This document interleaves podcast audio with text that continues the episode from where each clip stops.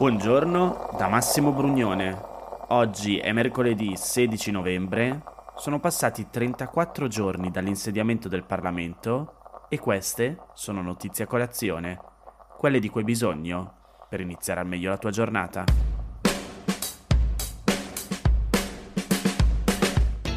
Nel tardo pomeriggio di ieri ci sono state alcune esplosioni in una cittadina polacca al confine con l'Ucraina e sono state uccise due persone.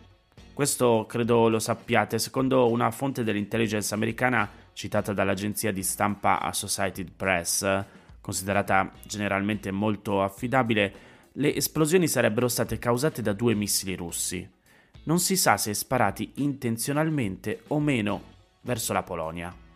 Durante la notte il governo polacco ha confermato che i resti dei missili trovati sono di fabbricazione russa, una formulazione che però non chiarisce del tutto le responsabilità visto che anche l'Ucraina ne ha in dotazione. L'incidente comunque sta provocando molte preoccupazioni perché la Polonia, a differenza dell'Ucraina, è membro della Nato, che all'articolo 5 del suo trattato fondativo prevede un meccanismo automatico di mutua difesa. Nello specifico l'articolo 5 dice così le parti convengono che un attacco armato contro uno o più di loro in Europa o Nord America sarà considerato un attacco contro tutti loro. L'articolo 5 è il pilastro della Nato. È stato inserito nel Trattato di Washington firmato nel 1949 proprio per istituire l'organizzazione del Trattato del Nord Atlantico. Inizialmente i membri della Nato erano 12, ma ora se ne contano 30.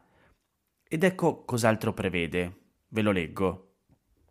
Le parti convengono che, se un tale attacco si producesse, ciascuna di esse, nell'esercizio del diritto di legittima difesa, individuale o collettiva, riconosciuto dall'articolo 51 dello Statuto delle Nazioni Unite, assisterà la parte o le parti così attaccate intraprendendo immediatamente, individualmente e di concerto con le altre parti l'azione che giudicherà necessaria, ivi compreso l'uso della forza armata per ristabilire e mantenere la sicurezza nella regione dell'Atlantico settentrionale.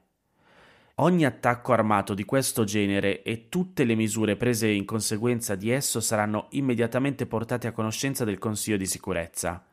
Queste misure termineranno allorché il Consiglio di sicurezza avrà preso le misure necessarie per ristabilire e mantenere la pace e la sicurezza internazionali. Ora, Capiamo tutti la portata di questo articolo se dovesse accertarsi che la Russia ha colpito volutamente la Polonia.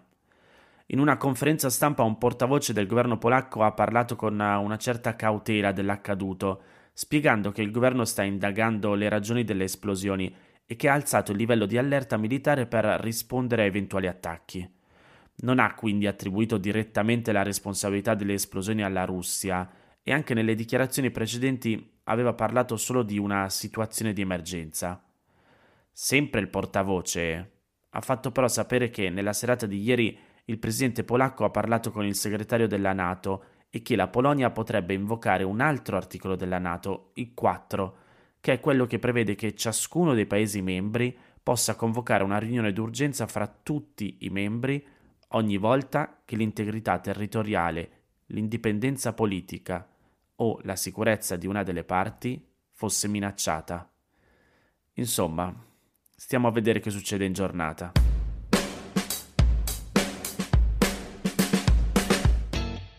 Un'altra notizia di cui hanno parlato tutti ieri è che l'ONU ha annunciato che è stato raggiunto il picco degli 8 miliardi di persone sul pianeta. E questo è il fatto. La domanda però è, a cosa si deve questa crescita così straordinaria e unica in tutta la storia dell'umanità? Il motore è la transizione demografica, il grande processo che ha progressivamente ridotto gli elevati rischi di morte del passato e reso del tutto normale per un nuovo nato attraversare tutte le fasi della vita fino all'età anziana. Per noi oggi sembra normale, ma nel mondo pre-industriale la durata media della vita arrivava a malapena a 35 anni, oggi a 73 e in realtà si arriva anche sopra gli 80 nei paesi più ricchi. L'anno in cui il tasso di incremento della popolazione ha registrato il suo valore più alto è il 1962, superiore al 2% annuo. Dopo c'è stata una discesa che corrisponde ad una lunga fase di rallentamento dell'esuberante crescita della popolazione mondiale. E se il motore dell'accelerazione è stata la riduzione della mortalità, la decelerazione si deve alla diminuzione della fecondità. Cosa vuol dire? Che quando i rischi di morte scendono su livelli molto bassi, basta una media di due figli per donna per ottenere un equilibrio tra generazioni e nel 1962 appunto la fecondità mondiale era attorno ai 5 figli. Oggi la media è di 2,3 figli ed è prevista scendere a 2 nella seconda metà del secolo. Ecco perché continuiamo a crescere ma con una curva meno ripida. Secondo lo scenario mediano delle Nazioni Unite, il picco della popolazione mondiale verrebbe raggiunto dopo il 2180 con un ammontare pari a 10,4 miliardi. Dopodiché la curva demografica smetterebbe del tutto di crescere e potrebbe anzi diminuire. Questo perché accanto alla crescita della popolazione è in atto un allargamento del numero di stati con fecondità sotto il livello di equilibrio generazionale, cioè che fanno meno di due figli per coppia, numero che si sta estendendo sempre più oltre i confini del mondo occidentale. Anche la Cina rientra già da qualche anno e quindi è in declino rispetto alla sua crescita di popolazione. Il gigante asiatico sta per essere superato dalla vicina India, la quale però è anch'essa recentemente scesa a due figli in media per donna, avviandosi quindi nel tratto conclusivo della sua corsa. Gli stati che alimentano la crescita demografica sono invece un gruppo sempre più ristretto, concentrato in alcune aree dell'Asia e dell'Africa, soprattutto Nigeria, Congo ed Etiopia. In particolare l'Africa subsahariana presenta oggi poco più di 1,1 miliardi di abitanti, un ammontare che è simile a quello di Europa e Nord America. Ma mentre l'area africana andrà quasi a duplicare i suoi abitanti all'orizzonte del 2050, la parte europea e americana rimarrà di fatto ferma. Insomma, L'aumento della popolazione nella seconda metà di questo secolo dipenderà in buona sostanza dalle dinamiche del continente africano. E ora, dopo che vi ho stordito con tutti questi dati, c'è un tema da tenere presente perché il percorso della demografia pone almeno tre sfide complesse e delicate. La prima, prima di arrivare al picco si aggiungeranno quantomeno altre 2 miliardi di persone, un incremento che bisognerà rendere sostenibile nel suo impatto sulle risorse del pianeta. La seconda, tale crescita si concentrerà nelle aree più povere del mondo, che dovranno poter compiere la transizione demografica in coerenza con un proprio percorso di sviluppo, con anche inevitabili implicazioni sui flussi migratori. E già capiamo dove dobbiamo arrivare. La terza, ad aumentare sarà l'incidenza della popolazione anziana, in particolare nei paesi più ricchi, con conseguente necessità di rendere sostenibile dal punto di vista economico e sociale il rapporto tra generazioni.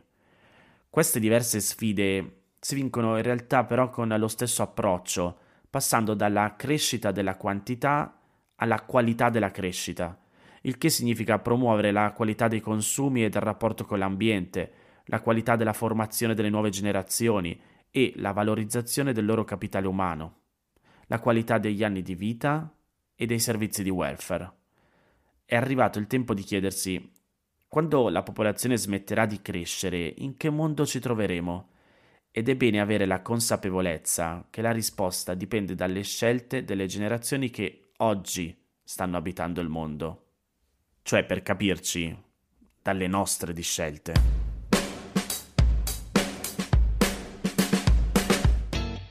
Sono andato un po' lungo con uh, le due analisi precedenti, però mi sembravano interessanti. Quindi ora vado molto breve, faccio una cosa che di solito non faccio mai, cioè vi do una notizia secca, che però per chi ascolta di mattina potrebbe essere nuova.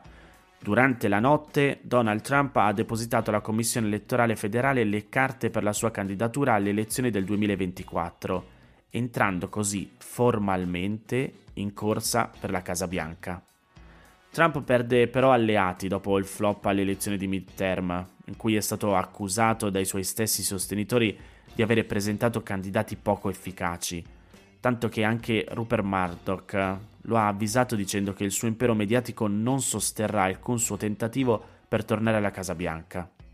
Insomma, staremo a vedere chi altro si candiderà per il Partito Repubblicano e se quindi davvero sarà di nuovo una sfida tra Donald Trump e Joe Biden, oppure no. Sempre che Biden si ricandidi anche lui.